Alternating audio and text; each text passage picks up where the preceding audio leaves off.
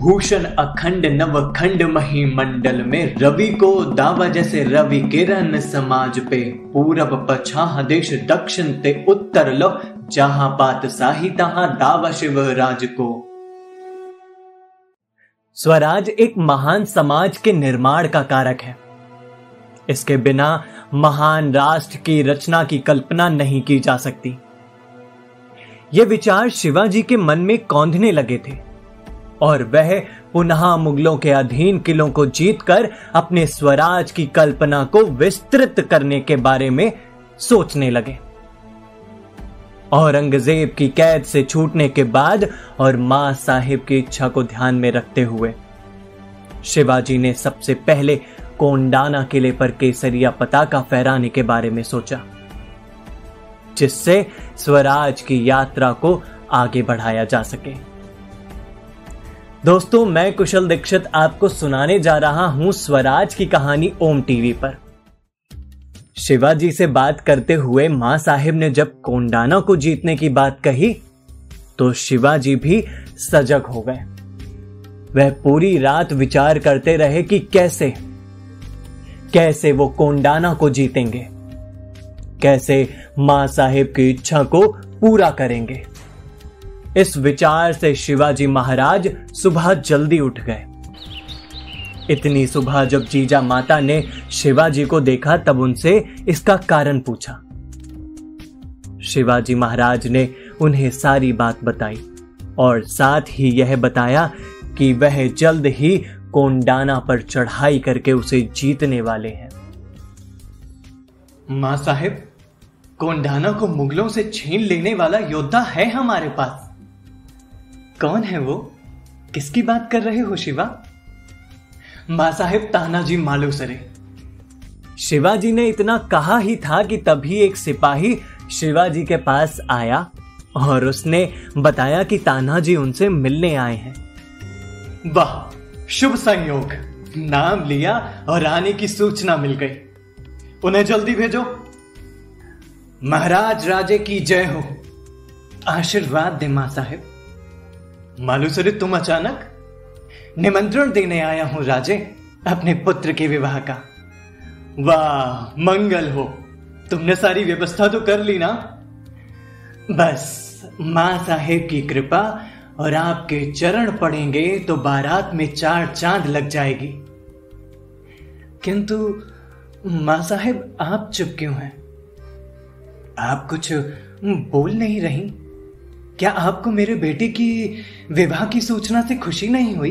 कोई चिंता नहीं है मालूसरे शिवा और मैं विवाह उत्सव में अवश्य आएँगे। किंतु माँ साहेब, आप कुछ छुपा रही हैं। नहीं मालूसरे बस ऐसे ही कुछ याद आ गया। मैंने आपको दिल से माँ माना है। मुझे बताइए, क्या बात है?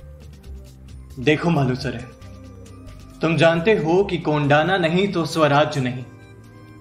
इसीलिए शायद माँ साहिब के दिल में वही होगा। परंतु वो रायवा के विवाह के नहीं राजे।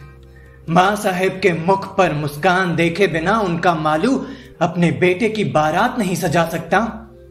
अगर माँ साहेब के मुख पर मुस्कान कोंडाना ला सकता है तो पहले कोंडाना आएगा और उसके बाद मेरे बेटे रायवा की बारात सजेगी। जीजा माता के लिए आदर और स्वराज के लिए समर्पण की भावना ने तानाजी मालूसरे को पहले अपने कर्तव्य के लिए विवश कर दिया। एक और जीजा माता और महाराज शिवाजी राजे की कोंडाना दुर्ग पर विजय की कामना थी तो दूसरी ओर तानाजी के बेटे रायवा का विवाह। तानाजी ने सभी को छोड़कर कोंडाना को चुना। घर में बेटे की बारात छोड़कर तानाजी शिवाजी के एक और सपने को पूरा करने के लिए निकल पड़े। उस समय कोंडाना किले पर उदय भान का कब्जा था और उदय भान एक बहुत शक्तिशाली किलेदार था। तानाजी मालूसरी ने खुद एक हज़ार मावले सैनिकों को चुना। हर सैनिक अपने आप में सैकड़ों मुगल सैनिकों के बराबर। पहाड़ी रात की घनी चादर भी हमले के लिए तानाजी की मददगार थी। तानाजी ने उस खड़ी पहाड़ी पर चढ़ने के लिए एक गोह की सहायता ली, जो पहाड़ों पर चिपक जाती थी और अपनी पकड़ बहुत मज़बूत रखती थी। उसकी सहायता से तानाजी और उनके मावलों को पहाड़ पर चढ़ने के लिए आसानी हुई। किले के अंदर घुसकर तानाजी ने किले के दरवाजों को चुपचाप खोला, जिससे बाकी सब भी किले के अंदर आ गए। तभी खटपट की आवाज़ सुनकर कुछ मुगल सैनिक वहाँ आए और आपस में बातें करने लगे। आवाज़ तो इधर से आई है, लेकिन कोई दिख क्यों नहीं रहा? आवाज़ की दिशा की तरफ़ तीर चलाओ। हमला हुआ है। हाँ हमला। टूट पड़ो, मारो। सुनो, तीर चलाते रहना। क्या है? कोई दिख क्यों नहीं रहा? चारों ओर से तीरों की वर्षा हो रही थी और रात के अंधेरे में कोई भी दिख नहीं रहा था। तभी सारी सूचना उदय भान के पास पहुँची और वह युद्ध करने के लिए वहाँ आ जाता है। कौन काफिर है? सामने आओ। उदय भान का सामना करो। आ जाओ उदय भान। बड़ी इच्छा थी अपनी तलवार पर तेरा नाम लिखने की। मुझसे टकराने के बाद आज तक कोई वापस नहीं गया है। जो नहीं लौटा, वो इस बावले मावले जैसा नहीं रहा होगा। आज तानाजी तुझे धरती पर गिराने के बाद और इस किले में झंडा फहराने के बाद ही यहाँ से जाएगा। सच्चा मामला है तो मुझे पीठ दिखाकर मत भागना तानाजी क्योंकि उधर भान पीठ परवार नहीं करता। ठीक है, सीने पर झेलेगा तेरा वार तानाजी एक घमासान युद्ध हुआ और युद्ध में तानाजी ने अपने प्राण न्योछावर कर दिए। किंतु कोंडाना किले को मुगलों से स्वतंत्र करा लिया। किंतु जब शिवाजी वहाँ पहुँचे तो वीर वाकुरे तानाजी मालूसरे के मृत शरीर को देखकर विजय की खुशी धुंधली पड़ गई। उनकी आँखें छलक आई और उनके मुख से निकला ये क्या हो गया थाना जी? क्या हो गया? गढ़ आला पण सिंह गेला रे। गढ़ आला पण सिंह गेला। इतने बड़े आघात के बाद भी शिवाजी शांत नहीं रहे। और उन्होंने मुगल सल्तनत से अपने हारे हुए सारे किलों को कुछ सालों के बाद युद्ध में जीत लिए। उस समय औरंगज़ेब के पास जयसिंह नहीं था। तो उसने अपने दो योद्धा, दाऊद खां और मोहब्बत खां को युद्ध करने के लिए शिवाजी के पास भेजा। जिन्होंने बहुत बुरी तरह से शिवाजी से शिकस्त खाई और दोनों नाकाम हो गए। शिवाजी ने अपने राज्य का विस्तार दक्षिण पश्चिम से दूसरी ओर दक्षिण दिशा की तरफ़ भी किया।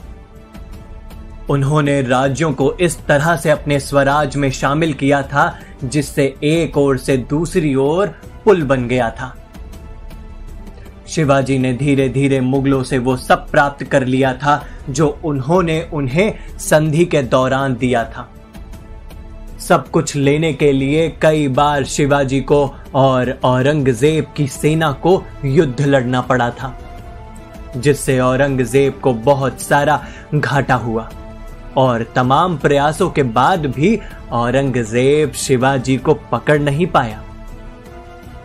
औरंगज़ेब की आर्थिक स्थिति खराब होने लगी थी, जिसका फ़ायदा उठाते हुए शिवाजी ने सूरत पर एक बार नहीं कई बार छापा मारा और वहाँ से मिले धन से अपने साम्राज्य का विस्तार किया।